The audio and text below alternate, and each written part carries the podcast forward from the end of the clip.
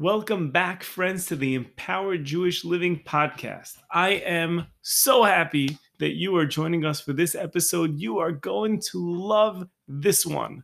Joining me today are two incredible women. The first is my holy wife, Dvorah Buxbaum, and she will be joining me on this episode because we are interviewing the one and only Adrienne Gold Davis. Adrienne Gold Davis, she is one of the most sought after speakers in the Jewish speaking circuit today, especially in the women's speaking circuit. She is one of the leaders of the organization called Momentum. And if you're not familiar with Momentum, it's an amazing organization seeking to inspire women to transform themselves, transform their families, their communities, and the world. And what they're most famous for is their trips to Israel. Many people know it as the Jewish Women's Renaissance Project. That's what they used to be called. Now they're called Momentum. But they bring these women on a 10 day trip to Israel, and it's inspiring. And they come back moved and motivated and, and excited to make an impact on their families and, and on their communities. And um, Adrienne Gold Davis is one of the leaders and the speakers that they often encounter. And anyone that meets Adrienne Gold Davis just falls in love with her and her story and her message. And she's going to be joining us today. Uh, Dvorah, my wife, and Adrienne have traveled together. They've led trips together. And therefore, I thought it would be great to bring Dvorah on as well to have a very, very dynamic and exciting conversation. And we cover so much. We speak about fashion and we speak about Adrienne's story and we speak about parenting and we even speak about sushi, all sorts of different, all sorts of different things. It's it's just a fascinating conversation and uh, you're to enjoy it and you're going to fall in love with Adrienne, just like uh, just like all who meet her. So, without further ado, I welcome everyone. If this is the first time you're joining us, or if you've listened to the podcast before, welcome. And without further ado, here is our conversation with the one and only Adrienne Gold Davis. This is the Empowered Jewish Living Podcast, where we explore the beauty of Judaism, the depth of Jewish wisdom and how to live a more empowered life. So, I've got some exciting news to share with you before we begin today's episode. My new book is available. As you can hear, I'm pretty excited about it. It is called The Four Elements of an Empowered Life, and it is a guidebook to discovering your inner world and unique purpose. So, this is a book that is filled with deep Jewish wisdom, Jewish mysticism. It's got psychology in there, thoughts from today's top thought leaders, my own personal experiences. And really, each chapter is filled with so much, so many practical tools and habits to reach self mastery and to become the best version of ourselves. Uh, if you've listened to this podcast in the past, I've taught many times on this idea that we all have these four elements inside of us that are compared to fire, wind, water, and earth. And all of our inner struggles, all of the barriers that keep us from becoming our best versions can be boiled down to struggles that happen within each of those inner elements. So the book explores those in detail and really how to get past that and discover our unique purpose, our unique place in this world, because we all have one. So again, the book is called The Four Elements of an Empowered Life. You can check it out on our website, Lev Experience website, levx.org. You can check it out on the publisher's website, mosaicapress.com, or wherever Jewish books are sold. Just check it out because you'll enjoy it. It's called The Four Elements of an Empowered Life. Read it, share it with the world. The Four Elements of an Empowered Life.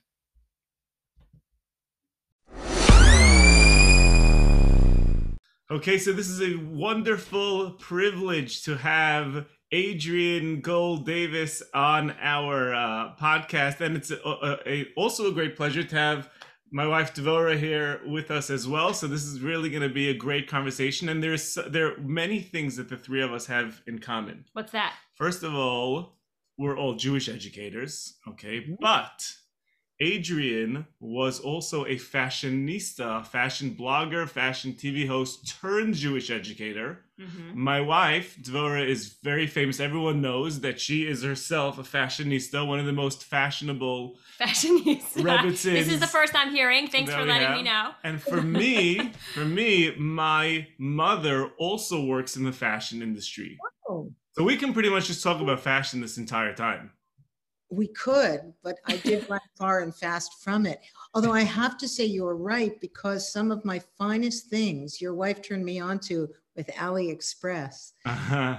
So I have to yeah, say, we we aim high. We set the bar high with AliExpress. Exactly. This is my I little. love those five dollar earrings. You've changed my life, literally. Yes, the best. it's all about looking fab without spending the money. That's all. We have now turned the Empowered Jewish Living podcast into the Empowered Fashion podcast. I don't know. by Rabbi Shlomo Buxbaum. Isn't there something to be said about beautifying the mitzvah? And if we move through our lives as a mitzvah and we beautify ourselves, are we not just hiddur mitzvah? Well, I guess why why don't we start there? And uh, I guess I would ask you, in what way have you seen your previous career in that world of fashion, and how is that translated for you into the space that you are now dealing with women and educating them and teaching them? Well, you know, let's go to the the most baseline of it all. It's a very interesting thing. Um, you know, those who have heard me speak before, and especially about my trajectory from fashion or from from Prada to prayer, as I like to think of it. Um, you know, know the story of my very shaky and low self-esteem in terms of how I looked and how it was reinforced constantly by people, you know, calling into the television studio or writing me saying, you know, you're not very pretty, but we just love looking at you. You know, you're a pleasure to look at, but you know, you could lose 20 pounds or you know, it's so great to see such an average Jewish looking face have her own television show. So, you know, everything, at, at, no matter how uh, famous, in quotations, air quotes, I became in Canada for my, my work in the fashion industry, it always ran side by side with people's commentary about my not being such a looker, which is really interesting. Hmm. And in many ways, I think that my obsession with um, beautifying myself and beautifying the world was a very deep internal struggle that I um, projected outwards, feeling perhaps that everybody felt as, um, you know, mediocre and average or below average as I did. And so if you could just, please pardon me, I have allergies. If you could just sort of, you know, do this with your hair or or wear this outfit or, or, or dress this provocatively, nobody will notice that you're really very mediocre. And, and so, in some ways, my passion for fashion was driven by a lack of self esteem. And I think I was successful because I was not just prescriptive, you should wear this, you should wear that, but I was also telling people, here's how to look thinner, taller, shorter, fatter, whatever you wanted. And, and, and how did I know that? Because that was my MO. And when I made the transition, um, after you know 400 episodes of a daily television show after you know 10 years of being on live television in different capacities talking about style and fashion and fell in love with all things jewish i started to teach. I remember going to the head of the, com- the community that i wanted to go to and said um, i want to teach torah the way i've been taught. I was 40 years old and he said, he sort of laughed. And I said, oh, come on, yeah, I learned in your own teachings that if you know Aleph, just teach Aleph. And people are going to come and want to hear me because they're going to say, what is this fashionista doing talking about God? Wow. And my gamble was correct. But I tell you this story because inevitably two or three classes into a session, I would say, I would I began by saying, here's this is the five-part session on X or Y. Three weeks into it, inevitably the women would say things like this to me Did you get new hair? Are you wearing different makeup? Oh my gosh, you look fantastic. It's like you're aging backwards. Did you have a facial? Did you get Botox? Things like this. And it became very, very clear to me, very clear to me that as I was evolving and changing and beautifying the inside of myself, as I was decorating my soul, as it were, it was having a direct and correlative impact on my physical presence. So the thing that I'd spent all of those years desperately trying to correct and kind of um, uh, add on to or, or, or deceive people from seeing, suddenly people were saying, You've never looked better. Mm. And I came to understand that the principle of chen, of internal sweetness and beauty, does have an animating impact on how you look in the world. So now, as a Torah teacher, instead of hearing, you know, you're so average, but we love you anyway, I was getting, wow. And it was always a few classes in, and I would say, you know, I look exactly the same, haven't lost a pound, haven't changed a thing, but you're, you, what you're falling in love with is what's coming out of my mouth.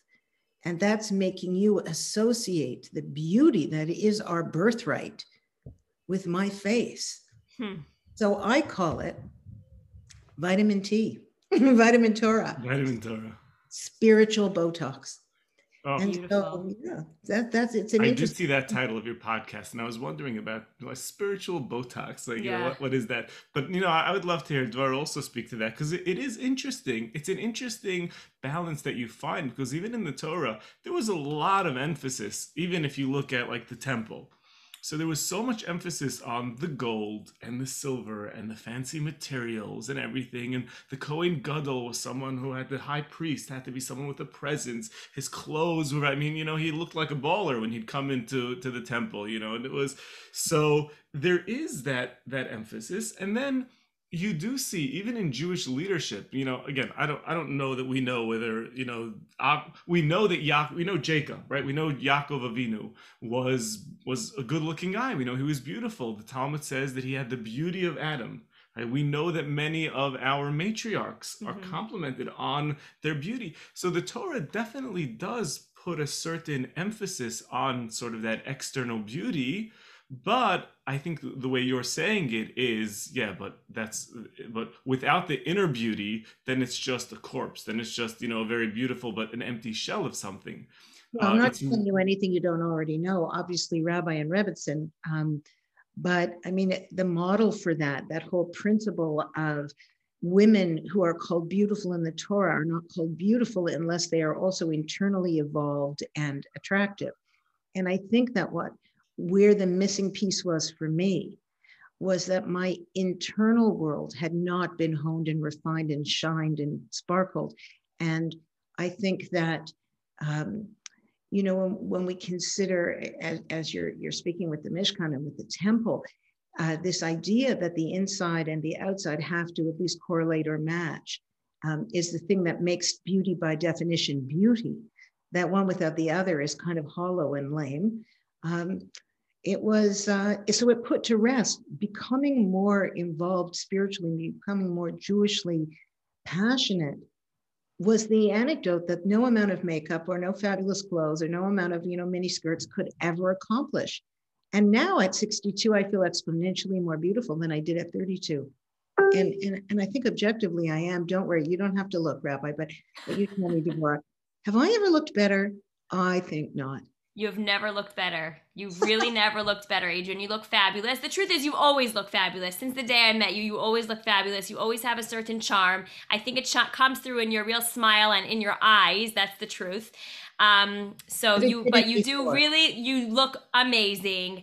And um, it's beautiful what you're saying. I think what I'm thinking about, and I'm looking from it almost through a different lens, I, I completely agree 100% to what you're saying and also, I think there is something to be said about sometimes putting on the clothing um, whether it be a step up in modesty or a step up in, you know, kicking it up a notch from the sweatpants and who knows what top to just feeling better, which then also has the impact on the way we're feeling internally. So I think it's almost like both those pieces to the puzzle. Yeah, the internal needs to be worked on and meet the self esteem and all the pieces. And Torah certainly can help all those things. But also, the things that we do put on our body and how we do present ourselves physically has a tremendous impact. Certainly. Well, we, we know that the external awakens the internal and that we tend to live up to the image we're putting out there. Um, but when I think about the image I was putting out there, what I did was I used deliberately provocative clothing Mhm. as a way to distract people from seeing what I thought was a very mediocre packaging. Ah, And so, so I think that, and I also know that if you adorn yourself in gold, but the inside is not gold, then it's a kind of fool's gold and it doesn't fool anybody. I know you don't have to try quite as hard when you're getting that, that when your neshama, when your soul is animating you.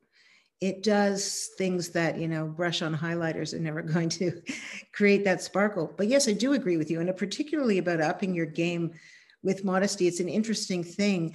Um, I, um, I felt totally invisible when I showed everything. And the minute I started to not use my physical self as the um, as the means of attention, I could finally feel seen. mhm. So there is, a, I think, an inverse relationship between putting it all out there and feeling invisible. And I think most people would not agree with that. But I from my own experience, I can tell you that when we want to be seen and we want to be seen only physically, versus when we want to be seen as physical beings housing the most exquisite part of ourselves, it has an exponential impact on the success of that endeavor. Those words are really, really powerful. And it's interesting because, you know, I do work a lot with teenage girls, and um, I think this is a difficult message to just give over to them. I don't think this is something you can say it, you can say it, you can say it. It doesn't necessarily um, resonate in the same way that, like, you're saying it to me now. However, over the course of time, the more time that they spend with me, I do see, and through the questions that they ask and through through the the way that they're showing up i do see that that they can over the course of time they can acknowledge the, the deep truth in what you're expressing right now and i think that it's a process and i think sometimes it takes you know lots of different experiences for them to realize that but i don't know do, would you agree that this is something very difficult to kind of tell to a to a, a, a girl in today's world who is who is not feeling that way Well, I wouldn't even bother telling them. I think there's a mitzvah not to speak where you won't be heard. And I think the teenage years, eh, in their very nature, are ones of deep insecurity and a lack of sense of self. And they're going to cling to whatever it is makes them feel they belong. So I think it's very important for teenage girls to dress the way their peers dress, to look the way their, their friends look. And even though, you know, often mothers will say, well, you know, you're an individual and you should be an individual. It's anathema to a teenager. I don't want to be an individual. I want to be accepted as part of the group.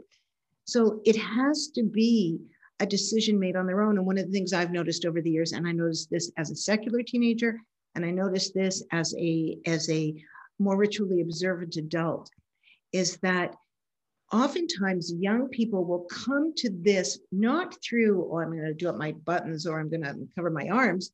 No, they come to it through using clothing as a way of um, expressing their early politicization. So they'll go, I only wear vintage clothes. I go to the Salvation Army or the Goodwill, I buy vintage because it means that their external clothing is a representation of what their values are. I don't believe in excessive consumption. I don't believe in sweatshops for children. I'm not buying at the local, I'll you know, pick the place because I know, you know, eight year old kids are putting this together. I'm going to buy stuff that is already out there. I'm going to make it my own look so that I'm contributing to the health of the planet, which is the zeitgeist these days. Or then they'll move into, you know, I'm going to look goth or I'm going to look, I'm going to look glam or I'm going to look sporty because I want my my clothing to represent my values. You know, just I, I, can't tell you the hundreds of dollars I spent on NBA jerseys for my kids, you know, when they were young, because all they wanted to do was, I want to be Shaq, or you know, I want to be Michael Jordan. I want you can see I'm dating myself. I want to be whomever. Um, so I think that it, it happens naturally that they go from their, and especially with teenage girls, their first concern is that they look like their friends. Their second concern is that boys will like them. mm-hmm. And then their third concern is that they have asserted a value system. That's why a lot of teenage girls become vegetarian or vegan, or suddenly they go to their mother, I'm not eating this anymore, and I won't have this anymore, and I'm not. eating. It's an assertion of their soul. I mean, obviously, they don't get that adult soul till they're 12 and 13 years old. And so now they're going to start trying to figure out who they are. So the whole idea of dressing modesty is not on their radar unless their rebellion is a religious one. Hmm. But later on, as they have more of a sense of themselves and who they are, they are able, I think, to internalize and understand the value of downplaying that which distracts from truly being seen. It's and interesting that that you put it in that order because I mean obviously that is not only with teen girls but with every with with with many people there is sort of that tension in which you know they want to grow spiritually but then this tension sort of comes up where one second Hashem God made me with a certain desire to express myself and maybe there's something that if i'm trying to become more and more religious or subscribe to that program or modest or religious so I, i'll feel maybe like i don't have the way i don't have that way to express myself because you're telling me how to dress you're telling me how, how to fit in mm-hmm. and it sounds like you're saying that better give them first that freedom to really express themselves as an individual and then to find that place of modesty or religiosity um, after already feeling that they've expressed themselves. Listen, Rabbi Shlomo, um, Dvora, I share with you this because I became um, passionate about Jewish life and all of its um, mitzvahs, its, its, its ways of connecting with the Almighty, um, and ritual observance at 40 years old. I had my children in my early to mid 30s. Um, and we were totally secular until, you know, they were alternative, they were, I think, six and three. I made a lot of mistakes. I tell you this and your listeners this with great humility. Um, I wanted desperately for my children to look and act like the community that I was trying to join.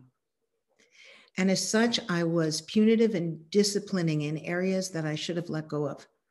I should have said, you know, all in good time. I, I everything I'm telling you today, I have learned in hindsight and retrospect from making mistakes that I would not make again, which is that with certain children at certain ages, you know, even my rabbi, I remember I sent my kids to a, a particular school where it was an all boys high school, you know, started in grade eight. Um, Maybe for our listeners, we should just specify that you are talking about your sons. Yes. I'm speaking about my sons. I apologize. Um, and I sent them okay. to these schools, which were more modern, let's just say, than the more far right schools. So there was interaction with the girls' version of the school, but I didn't want them to go on the Shabbatons because the girls were there. And I didn't want them to talk to girls because that's what I thought. You know, they were both of them were going to be Rabbi Akiva, right? I couldn't understand why they weren't crawling on top of like the the the, the midrash in the freezing, listening in for the shears, and they just wanted to play PlayStation. Uh, never mind that we still live downtown, and you know, my neighbors were across the board in there and and that I'd uprooted them from their pluralistic day school and sent them to this, you know, pseudo Forget that. They were on my, weren't they? And so um, I switched them to the school. And I remember one of my children just wigging out on me that I wouldn't let him go on the Shabbaton. And I went to speak to my very religious rabbi about it. He said, How could you send your child to this school and not let him do what everyone else is allowed to do? Are you trying to kill him? Hmm. If you don't want him in that environment, change his schools. But if you're satisfied with that school, you must help him find a mentor so that he can set certain boundaries, but he must be able to do what his peers are doing there. Otherwise, you're going to turn him off. Yeah. Mm-hmm. You think? Wow. I made a That's lot really of mistakes. And my Rav was really clear. The dignity of the child, of the young person, a mother, a father cannot set their children up to fail with their own. And, you know, a lot of the times, and this goes for completely outside of religion. This is a basic psychological precept, which, if you know anything about um, family systems therapy, the Bowenian system, and all of that stuff, you know that what the children react to is not always what's going on, but the anxiety of the parent. Mm. So my anxiety was so off the charts with I got to get this right. How do I raise religious kids? I don't have a flipping clue. I was a wildechaya. I was a wild animal. What am I going to do? What if they turn out like I was? Oh my goodness, what am I going to do? And so my anxiety, even as I'm going, oh, you know, put on your kippah, was more like, put on your kippah, was what they were feeling, right? and, and that anxiety transferred. And that's why it's so important for a parent to be at ease and at peace in their own trajectory and respect the, the process of their children. Because if you don't, oh boy, I can tell you, I made a big fat mess and it took me a couple of years to clean it up mm-hmm. and a lot of apologizing. Mm-hmm. Uh, that's amazing that you were able to pick up on that. It's interesting. We actually just had a whole episode where we where we spoke about this and really? the necessity for a parent to really be vulnerable that way and say, "You know, I'm a human being, and I might have messed up over there," and to you know backtrack. And it sounds like you had the ability, you were able to do that. You you caught it quick enough. No, I didn't catch it.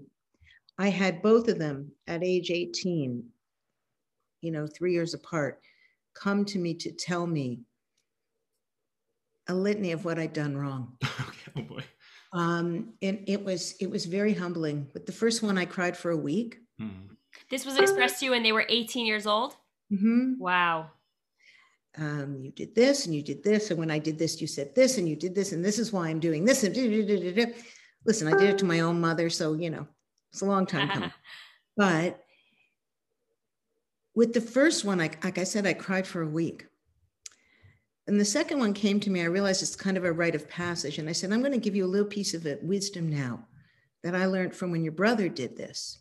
I'm going to apologize to you clearly for the mistakes I made inadvertently through lack of knowledge. As Oprah says, when you know better, you do better. But I'm also going to forgive myself. Watch me walk away forgiving myself, my friend because one day when your children do this to you, you're going to have to know how to forgive yourself. Mm. And I didn't cry for two weeks. I forgave myself and I made changes in myself. And as I became less anxious, less controlling, less manipulative, less punitive, one of my kids actually said to me once, Boy, I wish I was your student. Mm. Wow. I'm sharing really with you powerful. vulnerably. I'm sharing them, this with you because, because I, I, it, for whomever is listening, what we do out of love and with the best intentions can often be wrong. And the greatest gift you can give your adult children is your ability to apologize for what you didn't know. That's I know beautiful. 50 and 60 year old women who come to me who learn with me who still are upset and angry at their parents in their 50s and 60s. Yeah.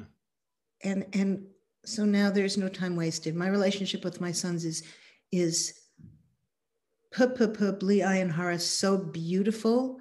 A lot of that had to do with me.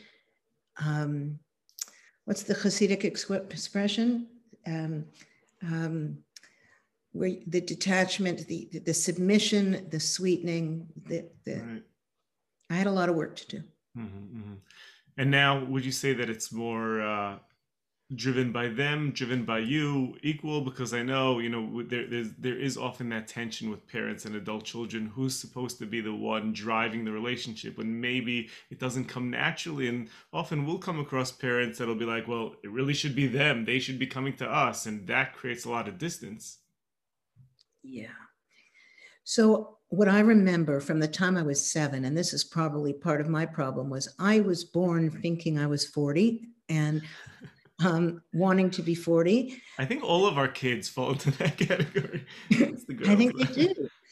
And kids do. Yeah. I remember fantasizing, lying in my bed going, can't wait till I have my own apartment. I'm going to have my own fridge. I'm not going to have to ask if I can open the fridge. I'm gonna, not going to have to ask if if I can stay up a little longer. All I wanted was independence. Now, not all people come out that way, but I did. And I feel like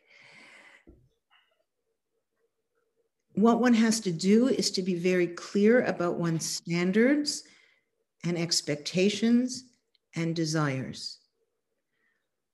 And also to be very clear internally that the fact that your standards and expectations and desires does not guarantee that the soul that you are raising is going to agree and not push back against them. You never waver from your stand. And I have never once wavered from what I believe. What I have ceased to do is to be emotionally um, punishing or or allow my children to feel for even one second. I, I think the problem is is that most young people equate disapproval with a lack of love. But as you get older, you realize that someone can love you and not give you the approval or the permission that you ask for. So there's a period of time where you have to wait till a child is old enough to understand I don't agree. I don't support this choice. I don't approve of this choice. And I love you. What can I make you for dinner? Phenomenal. Phenomenal. That is amazing. And that's where I'm at. My kids know where I stand, where they stand, what I think of what the things they do and don't do. To, to tell you though that the nachas I get from them, the, the the the pride I have in them, that my my respect for them. I mean, it, it doesn't hurt that I feel that way for them. And so of course they want to be near me. Right. That is amazing. I, I would love Beautiful. to backtrack a little bit and hear a little bit more of your story. And, and two things come to mind. First of all, what was it that suddenly triggered this change that you decided to change the trajectory of your life? And also, because our listeners quite quite diverse, um, but for to go i mean you meant you said earlier that it was 40 that it really happened and you know again i i would not have said this but you said that you're 62 i believe. Right so i mean and i know that you've been uh, definitely inspiring people for probably 15 20 years. So that means that in a very short time which i think you alluded to earlier you went from someone who was let's just say out of the fold they're not necessarily you know living this life to not only living it but inspiring others to do it. So how did that transition happen? Um well it's kind of it's a sort of a twofold thing. Um and i will share this for your listeners because i have his permission to do so. Number one i would not share my husband's private stuff without his permission, and also because I, I feel like, you know, that's not over till the fat Rebbetzin sings. I can say that to you because I've never seen any fat. Are there fat Rebbetzins? I don't know. well, you know, it's that old thing. It's not old over till the fat lady sings. yeah, yeah, yeah. It's from opera. It. I got it. Um, what happened was I uh, married my husband um, 33 years ago and he wasn't Jewish. And while we were courting, he said, I'm happy to convert. I said, nah, it's okay. Kids will be Jewish. I don't care. I don't believe in anything anyway. And um, and we married, and with we had two children in quick succession. And I um, found myself always annoyed at him on the high holidays, even though I was like driving up to my mother's in Huxmere and Budera, right? And, and the food wasn't kosher and, you know, whatever. I, I, would get mad at him. It's like he just mm. didn't get it. He didn't understand. Like, why aren't you as into it as I am? We're going. It's it's it's it's Pesach. And he'd like, okay, I'll, I'll be home, you know. And I'm like, well, what? It, so even the cultural piece was missing. And the minute you have a family, mm. suddenly you have to decide what what is my family going to look like. And internally, even though I thought none of my secular Jewish upbringing mattered to me, I can assure you that it did. And when did it? Around things that were my family of origins Jewish behaviors. So if my husband didn't behave the way my father behaved around Pesach or Rosh Hashanah Yom Kippur, you know, even though I have a very, very clear memory of going to my Zetas Orthodox shul on Yom Kippur and then going directly after services for Chinese food. I mean, I have all of these memories. I was still in shul, right? And I, mm-hmm. I still sat you know, in with my bubba. And oh, anyway, there was, there was, uh, my husband read in a uh, newspaper in my mother's apartment that he wouldn't be able to be buried beside me in a Jewish cemetery, and it Mm. completely wigged him out. And I, I said, "Who cares? We'll be dead. You know, what do you, what do you think? Like, you think we're going to be like chatting and holding hands under there? We'll be dead. Who Oh, that's cares? not what happens. Okay. Really like, hello. And You're not like playing footsie under there. You know? yeah, that's what I- well, okay, so you're being very subtle, Rabbi, but that's essentially what I said in a more graphic way. You know, what do, what do you think is going to happen? Like, we'll be dead. Yeah. As I always say to him, but I'll be really thin. My thighs will be so thin. I'll be practically skeletal. It'll be fabulous. Anyway, so probably be looking my best like six months in. Anyway, Hi, Adrienne. I guess you have that window there, right? when you're on the way. after that, it's like decay, but for a while, oops, like this. Anyway, so so i he said well you know adrienne I, I believe that there's something when you die i believe don't you believe in god can you imagine we've been married with two kids we never even the god, word god god never came up and i said no I, I believe that when you die you become you know worms and maggots and um, no i don't believe there's anything afterwards and he goes well i really do he said you know i grew up in the catholic church and i have to be honest with you i, I never believed in the middleman and I never believed that the guy hanging there was God. How could it be God if it was a person? And I didn't believe that I had to like send my prayers to God through the priest. I said, Wow, you sound like a Jew. that's very Jewy sounding because that's really what the Jewish system is. And he said, I think I'm going to look into conversion. And I went, Knock yourself out, dude, but I'm not coming with you. Thanks. I went to Jew jail. No, thank you. You know? So I went to Hebrew school and he began his process. And On his own, without you, Adrienne? yes, Oh, he really then- started it without you. started without me. And then he went to the second process, which was uh, um, the second denomination he went to. Um, but they said I had to be there. I was not amused, but I went. And after a year and a half, and a lot of exams, and a lot of what I would call a mile wide, but an inch deep of learning, um, they took him to the mikveh. He was fortunately did not require a full circumcision because he was born in an era where men were circumcised, even if they weren't, mm. but they had to like draw a little blood, you know, wasn't fun. And he hmm. he came out of the mikveh and he was all excited. And, you know, then he he said, I think we should have a kosher house. And I said, okay, well, you know, who are you going to call? You know, Jewish mm. Ghostbusters. I know who to call to get my house koshered.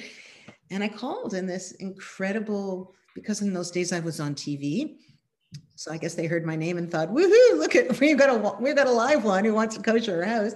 And they sent like a like a really high up guy down to my little tiny house. And I remember him sitting on a little chair.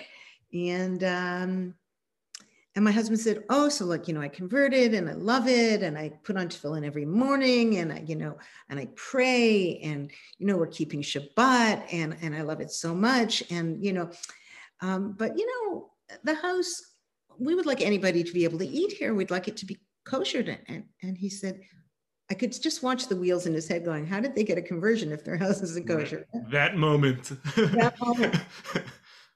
And he said, Can I see the certificate to my husband? My husband said, Certainly. And he happily got up, opened his filling bag. He was carrying it with him, staring at it all the time. He was so into it. And my mem- husband was a big rock and roller, like a famous rock and roller.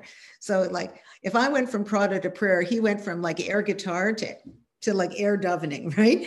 and, you know, we, he showed him the piece of paper and this rabbi. And from this, I learned how you give bad news to someone. He sat in that chair and he stared at it. And he looked at my husband, who is beyond grand, and he started to cry. He just started to cry. And he said, I, I can't, I don't want to, I, I can't, don't make me, I can't tell you this. But according to the strictness of standards, which I suspect, he turned to my husband, you want to adhere to, because you could tell my husband was like on fire this conversion is not going to be considered kosher in the land of Israel. Yeah. And by the way, from personal experience as a rabbi, because I've had many moments like this, that is the worst part of being a rabbi is when you have to inform somebody that their Judaism is somewhat questionable. It is a terrible, terrible uh, feeling to have to, you know, have that conversation. Oh, so you've been through this before? Oh, all the time. Well, I think anyone within our in, in, our circles, you know, and again, not not always is it just because of a flawed conversion. Sometimes it just has to do with the family lineage, and you know, it's uh, it, it's deeply hurtful, especially in that situation, deeply hurtful to a person you know, who now I, I think it's also it's now suddenly you as a rabbi, as a human being, now you're suddenly telling me how God looks at me. You know, it's it's it's really it's it's not pleasant. I I can imagine that's true, and that is why this man's tears right. went further than any words. You could see it was breaking his heart, but I wasn't there yet, and um, I was still in the fashion industry, still at my show, and I stood up and it essentially said Adrienne can like eat pork chops all day long on Yom Kippur, and she's always going to be Jewish. And you, I'm afraid. And I stood up and I went like this, like to go get out of my house, which hmm. is I'm sure you've seen that before. Yeah. My husband goes like this with my hand. And he turned to the rabbi and he said, I read that when you have a really kosher conversion, it's as though you get a different soul. And I don't think that happened. Hmm. So I would like to start again. Oh my and all I could think of was, no. Back to Jew jail. oh my God. And yeah. new sentencing. And what happened was we were sent back to another rabbinical court. Whew. They asked my husband to leave the room. And they said to me, Your husband is an angel. He's a tzaddik. He is the highest form of righteousness. We take him in a heartbeat. You're a problem. Mm. You are not going to support him you have to figure out if you can get on track. Otherwise, he said, you know, in Judaism, obviously, people, we don't try to push people away from Judaism because we're elitist. The reason the rabbis want you to, you know, especially a righteous person, is if you're not obligated, Judaism doesn't say you have to be a Jew to get to heaven. You know, you, you don't. You just have to. There's seven laws, you know, the decency of the Noahide laws, and and you're you've got a free pass. And essentially, they're saying to him, "You are so holy. If you take all this on and then neglect it, we have a problem. You're being looked at differently. We would like to save you from an obligation that you don't require because you're already good. You know what I mean?" My husband said, "I want to be obligated." So they said to me, we need you to go and learn. Now, I hadn't had a Jewish education since that last conversion, which was like snorefest, right? It was like, yeah. And they sent us separately. And I started to learn the kind of Torah that I teach now, hmm. which was a relevant instruction for living, a way to join soul and body, to uh, now and to operate on all cylinders moving at once. I'm a very sensual person. I like everything of the senses. And it was a way of engaging all my senses that I didn't even understand and, and awakening a soul that I didn't even feel before. And, and so ultimately, that's what happened. And he had a final conversion. And now you could eat my house, Rabbi. It's completely kosher. And you were so inspired by everything that you were learning that you just said forget like um, i guess you will, you already had a platform. You were already used to giving and teaching. So it was now just about taking that platform and redirecting it to well that's what she said when yeah. she said she knew an aleph she's going to start teaching an aleph right right. And they were like go try it. And what's interesting for and and and and and rabbi is that i finally had a really good script right? like this, this is written by God and and, right. all of our sages. And and so I was really careful in the beginning to say every piece of wisdom that you're attributing to me, Adrienne Gold, who is now Adrienne Gold Davis. I finally, after 30 years of marriage, took my husband's name. Um, everything you're learning that you're attributing to me is not me. This is for all of us. This is yours. I am just a trained communicator. I spent 15 years on TV. I know how to give over a message. I know how to to moderate my voice. I know how to tell a story. That's what I did for a living, except it's no longer about, you know, what to wear with this outfit. And now it's about how to behave in this situation.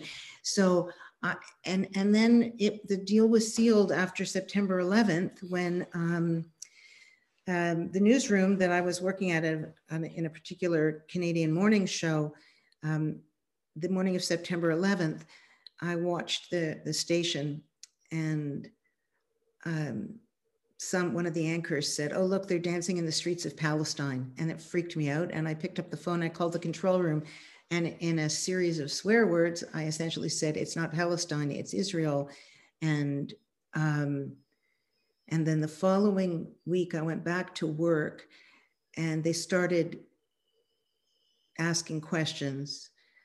I was already, you know, Sabbath observant. And there happened to be a news item about the fact that Ontario was changing the 40 hour work week to 46 hours. And conversation was going with, at the table. And I said, well, you know, it's an interesting thing to me because a few years ago, I think I was 42, I think I became Sabbath observant at 40, so 22 years ago, and maybe, no, 39. I was 39. So, um, and they said, um, I said, well, you know, I don't work from Friday night till Saturday night. It was written into my contract. And one of them said, well, why not? And I explained what Shabbat was. I explained the principle of being a human being, not a human doing about disconnecting in order to connect. And they were fascinated. And it kept coming up for a few weeks. They wanted stuff about me. But the producers were not amused. And they're like, what are you doing? Like, mm. what are you doing? And then when all of the conspiracy theories started, oh, you know, Israelis caused it and you know, the Jews were out of the building and yada, yada, yada. Then my rabbi said to me, This is your Esther moment, just like Queen Esther was you know, merited to be in the castle. She thought she just won a beauty pageant, but really she was there to save her people. He said, You got to start speaking up about being a Jew, about the land of Israel. I said, How am I going to fit that in, you know, between what hemline is in this year? He said, We'll figure it out when you do those ethics conversations. And I did. And they warned me and they warned me and they warned me and they warned me and they warned me, shut up, enough. This is not your platform. And I got a lot of hate mail tell Adrienne to go back to Banana Republic and keep her out of our republics, you know, mm-hmm. all kinds of stuff. And I did it until my contract was up and no longer renewed. And which, somebody had taked it. Wow. Which is, I think, an ongoing, I think all pop stars and all celebrities have to face that challenge at some point um, where or sports players also where the question is how much do you use your stage for the things that you believe in and I, I, think that's always going to be an ongoing controversy there are many fans and audiences that say no no no like we look towards entertainment because we want to we want to escape i guess i'm speaking more about politics more than more than religion um, but it's interesting to see how you know some celebrities view their place to really share and try to inspire, and others say no, we're gonna keep we're gonna keep those those things separate. But it sounds like you really felt that using the platform that you had, you have to speak up. You need to make your voice known. Well, I feel like it's interesting that you should raise that because if you look at most celebrities as their careers are beginning to wane and some of them even before if you look at madonna and angelina jolie and sean penn and all of those people when you are famous for something that is not that important in the final analysis it's wonderful that you have a great voice it's fantastic that you're a great actor reading somebody's script. It's amazing that you can sink that ball from, you know, a, a three point shot from across the court. All of those things are great, but the human condition yearns for a deeper and more meaningful import. And I think that what happens is when you hit the top of your game, as so many people do, it's like they're all of a sudden Peggy Lee is singing, Is that all there is in your ear? And you're like going, Hmm, hey, I'm not just a ball player, an actor, a, a, a, a, singer. I'm also a human being with ideas. And they start to attach themselves to causes, not so much because they're using their platform, but because there's a hole inside of them that's shaped like meaning. And so they're searching for meaning and they go out and they find it where, if it's, you know, look at Brigitte Bardot, you know, you're probably too young to even know she was, the most famous French actress and beauty queen, you know, in, in, in the 50s and 60s, you know, finished her life with an animal sanctuary, right? there, you know, Angelina Jolie adopted children from, from across Africa and, and, and Vietnam and, and so on, where, where people, when you have it all, in terms of what the world says it all is, when you have it all, but you don't have an investment in meaning and purpose on a larger scale, it niggles at you until you force yourself to attach to something. Hmm. And, and so I don't think that's the same thing necessarily as Julian Adelson having to speak out. I think that was a Pintele Yid, that was a Jew going, don't you dare uh, anti-semitism is unacceptable. Because right. he doesn't have other causes. He spoke up. And i feel for me that i spoke up because it was a moment of crisis and i was in the right place. Yeah.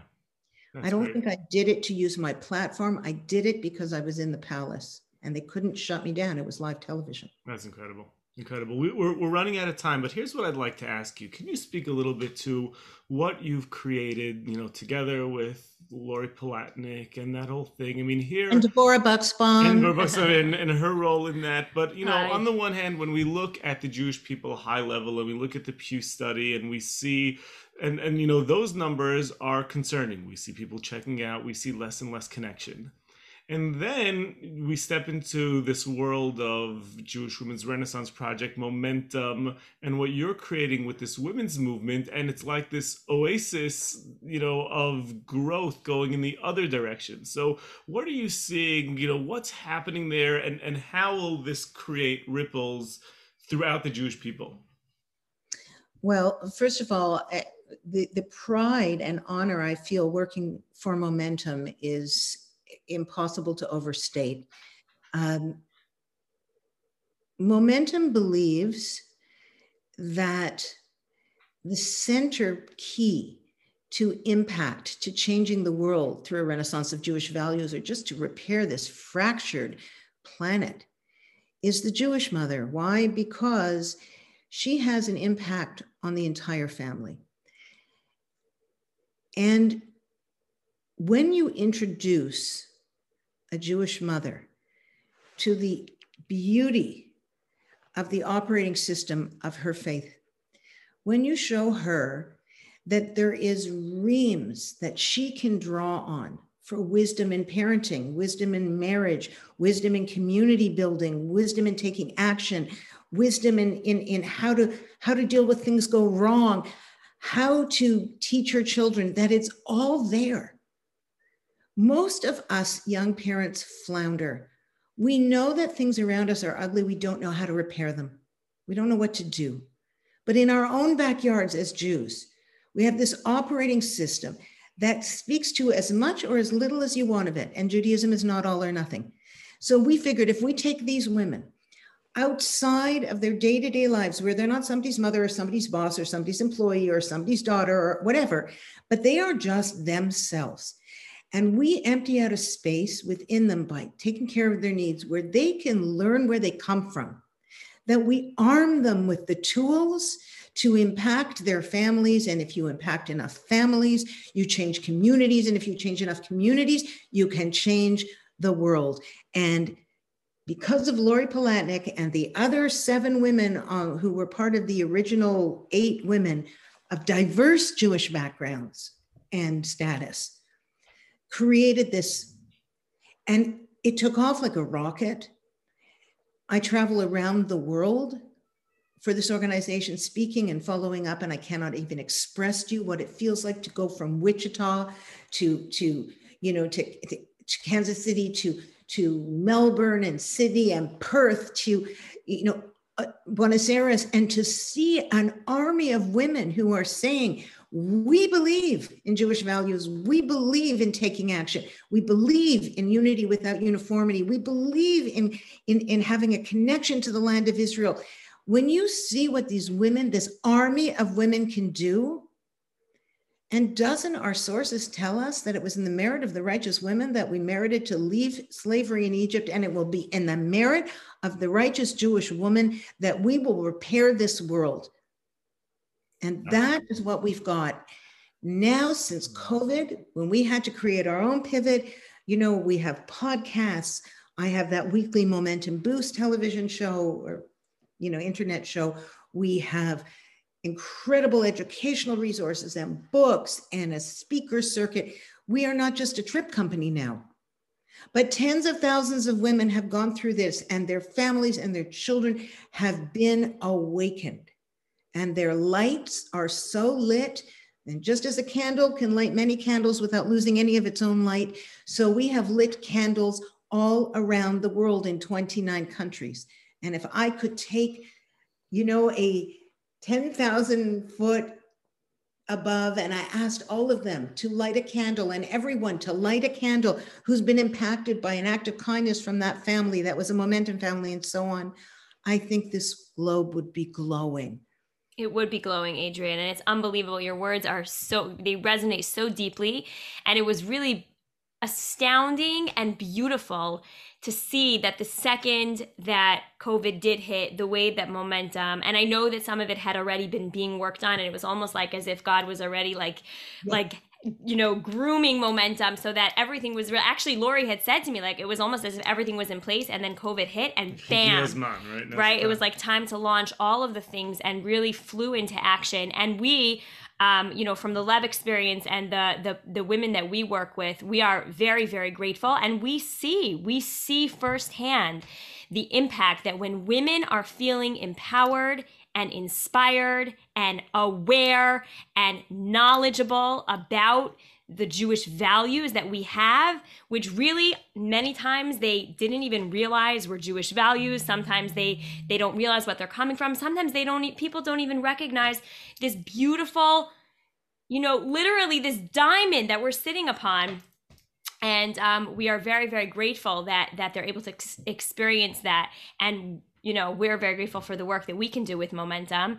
And um we by the way i just want to say i'm on the men's side of these things and then i'm seeing you know when the women have it and then it catches fire. The men are like whatever my wife is on like give me some of that you know i want some. Yeah. I don't want to embarrass you guys but i have to tell you the reason that momentum created in partnership is because we can only do so much but you need community. And what i watched your community do this year when I look at the metamorphosis and saw you and your butterfly wings, you know, and I watch your podcast. I was just saying that she has become like people identify her with like a butterfly. Like when they see butterflies, it reminds them, oh, we thought of you. We saw a butterfly yesterday. I get the more, more butterfly cards and fun and butterfly accessories than I've ever gotten before. Well, yeah, I just God. want you to know Momentum is so honored to partner with Lev, with Metamorphosis, with, uh, and I personally, am a Talmid of you and your husband. I, I cannot wait to read your new book, Rabbi. Do you have it there? We're gonna send one. Uh, you know, we're out. I think we're out of it. We got to get some more here, but I'll we're gonna order it on. Uh, let me just order it on Amazon. We're gonna get one too. I actually think you're heading to Israel tomorrow, Adrienne. I think that's the quickest way for us to get you one in Israel than Canada. We'll get to you quicker in Israel than in for Canada. For some reason, Canada. I don't know. You think? I mean, it's a neighboring country, but it's like a. Forget yeah. it. Don't even think about it. Honestly, I'm just, I'm so honored. Momentum is so honored. And I personally am so honored. And, and I will never forget your sushi salad for as long as I live. And no matter how many times I came to your house and I did third meal there once, if you remember, and you made this sushi salad, I have tried to replicate it nonstop for four years. Mm. And it doesn't taste like yours. We look forward to serving you sushi salad once again, please God, at our home. Adrienne, you're a gift. You're really a gift. I told my husband that I think that different people have different magical sauces, you know? And I think that one thing that I have really learned from you and have taken from you is that you somehow manage to make each individual feel like they are your world. They are their own shining stars. And I see that you, you know, you just, you have, you have, that is your magic your magic power. You just you use your smile and your warmth and your words to light people's souls, not just through the wisdom that you teach, but actually like quite you know, physically lighting their souls, just making people feel like a million bucks. And it's really, really something special. And you've lit our souls today. Thank you for spending these this time with us We've right before from- this trip. We've gone from fashion to Judaism to sushi and sauce now. So we've, we've covered everything. So thank you again, Adrienne. We really appreciate your time. Thank my you. My pleasure. And just to spend time with you was great. Thank you. Have the most wonderful, wonderful rest of the day. And I can't wait to see you again in person. Thank you so much for listening. I hope that you'll subscribe to the podcast, and you can always go to rabbishlomo.com for more great content and resources and to connect directly with me.